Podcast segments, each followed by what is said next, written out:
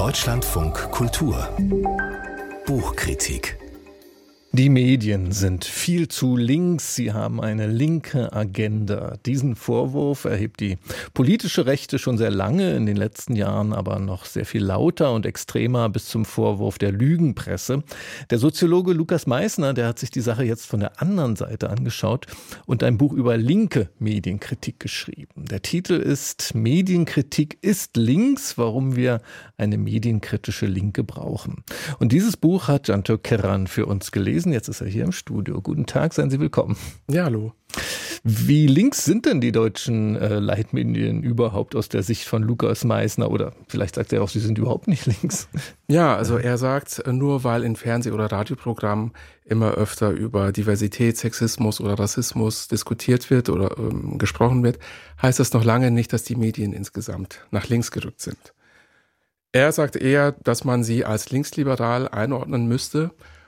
Und ähm, streng genommen, sagt er, gibt es keine Linksliberalen, weil der Liberalismus immer eine die Ideologie der bürgerlichen Gesellschaft ist, also der Besitzenden über die besitzlose Klasse.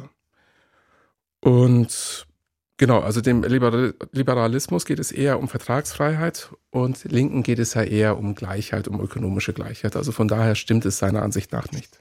Und was bedeutet dann diese Einordnung als linksliberal oder eigentlich auch nur liberal für eben die Darstellung unserer Gesellschaft in den Medien? Ja, also wenn man das ähm, so sieht, dann äh, wird es verständlich, oder er sagt dann, dass es typisch ist, dass eben nur über Symptome gesprochen wird und nicht über den Grund dahinter, also jetzt nicht über den Kapitalismus, der eigentlich überall hinter jedem Problem steckt. Liberale sprechen eher von Sachzwang und Alternativlosigkeit.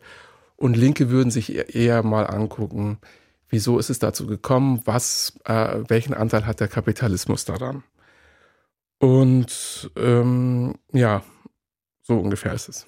Und äh, das ist erstmal so, sozusagen das große Setting oder die, die gesellschaftliche Ordnung dahinter. Macht Lukas Meisner das jetzt auch konkreter, was dann die Auswirkungen sind für die Darstellung an den, in den Medien, an konkreten politischen Debatten zum Beispiel? Also zum Beispiel am Klimawandel.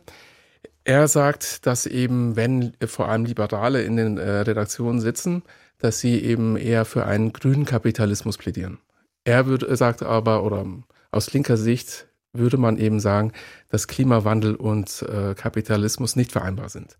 Weil eben der Kapitalismus auf vielen Privatentscheidungen äh, beruht, die allesamt nur dem Ziel folgen, äh, Profit zu maximieren. Also da ist dann schon mal ein großer Fehler in der Analyse, sagt er, und durch diesen Fehler in der Analyse kann es auch keine Therapie geben. Seine Therapie wäre eben ein Degrowth-Marxismus, also er ist ein demokratischer Sozialist. Das würde dann bedeuten, dass wenn dann der Sozialismus, den er gerne hätte, kommen würde, das wäre ein demokratischer Sozialismus, dann würde auch dieser nicht so weitermachen können wie bisher, also würde er sowieso nicht, aber er würde eben nicht das Wachstum der Produktivkräfte weiter fortführen. Also was wir jetzt im Kapitalismus mhm. haben. Also der Grundeinwand dieser Medienkritik, wenn ich es richtig, richtig verstanden habe, in den Medien werden die Strukturen unseres Zusammenlebens, vor allem die wirtschaftlichen Basisstrukturen, nicht analysiert. Geht äh, der Autor denn in dem Buch auch darauf ein, wie es eigentlich dazu gekommen ist? Also warum die Medien heute so strukturiert sind, wie sie sind? Ja, also er macht vor allem die Postmoderne dafür verantwortlich.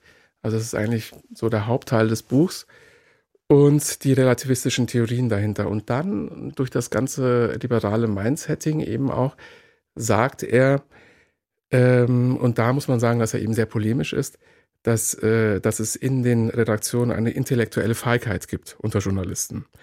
Und er sagt eben auch, dass Liberale einfach unfähig sind, über den Kapitalismus hinauszudenken. Und stattdessen, ähm, das nennt er dann Grammophon-Mentalität, legen sie zu jeder neuen Krise die immer gleiche Platte auf. Und das ist dann, ähm, das führt dann zu einer immer gleichen Meinung und das gänzlich ohne Zensur. Das ist so das, was dann da rauskommt. Wenn ich das so höre, mir ist fast so, als wenn äh, zum Beispiel auch Sarah Wagenknecht dieses Buch geschrieben haben könnte. Also wünscht er sich Lukas Meisner so eine Linke nach dem Vorbild von Sarah Wagenknecht? Ja, da wäre er, glaube ich, ganz schön sauer, weil er eigentlich die Sarah Wagenknecht ganz schlimm findet, weil sie seiner Ansicht nach sich zu sehr dem Konservati- Konservatismus und Neoliberalismus verschrieben hat. und sie auch nur personifizierte Scheinlösungen bietet. Also dass dann Migranten schuld sind oder Eliten und so weiter. Ist jetzt der Eindruck richtig, ähm, erstens, dass es in dem Buch eigentlich mehr um politische Kritik als um Medienkritik geht und zweitens, dass man sich auch ordentlich für politische Theorien interessieren sollte, wenn man dieses Buch lesen möchte? Ja, also das eine ist, dass er eben in dem Buch dafür plädiert, äh, dass Linke sich auch äh, mehr einschalten sollen in Sachen Medienkritik, sie sich das aber nicht trauen momentan, weil sie eben sofort stigmatisiert werden als, als rechte Verschwörung. Und das kann man damit eben auch erklären, dass äh, Medien, wenn die sich als links verstehen, ist natürlich alles, was an Kritik kommt, äh, rechts. Also da müsste man irgendwie selbstbewusster sein.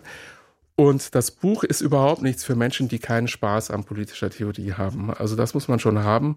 Und man muss auch diesen Stil mögen. Er ist extrem polemisch. Also manchmal schießt er auch übers Ziel hinaus. Und sein Ziel ist eben auch der demokratische Sozialismus. Das Buch Medienkritik ist links, warum wir eine medienkritische Linke brauchen, von Lukas Meisner im Verlag Das Neue Berlin ist das erschienen mit hundertsechzig Seiten, sechzehn Euro ist der Preis. Vielen Dank an Cantürk Kiran.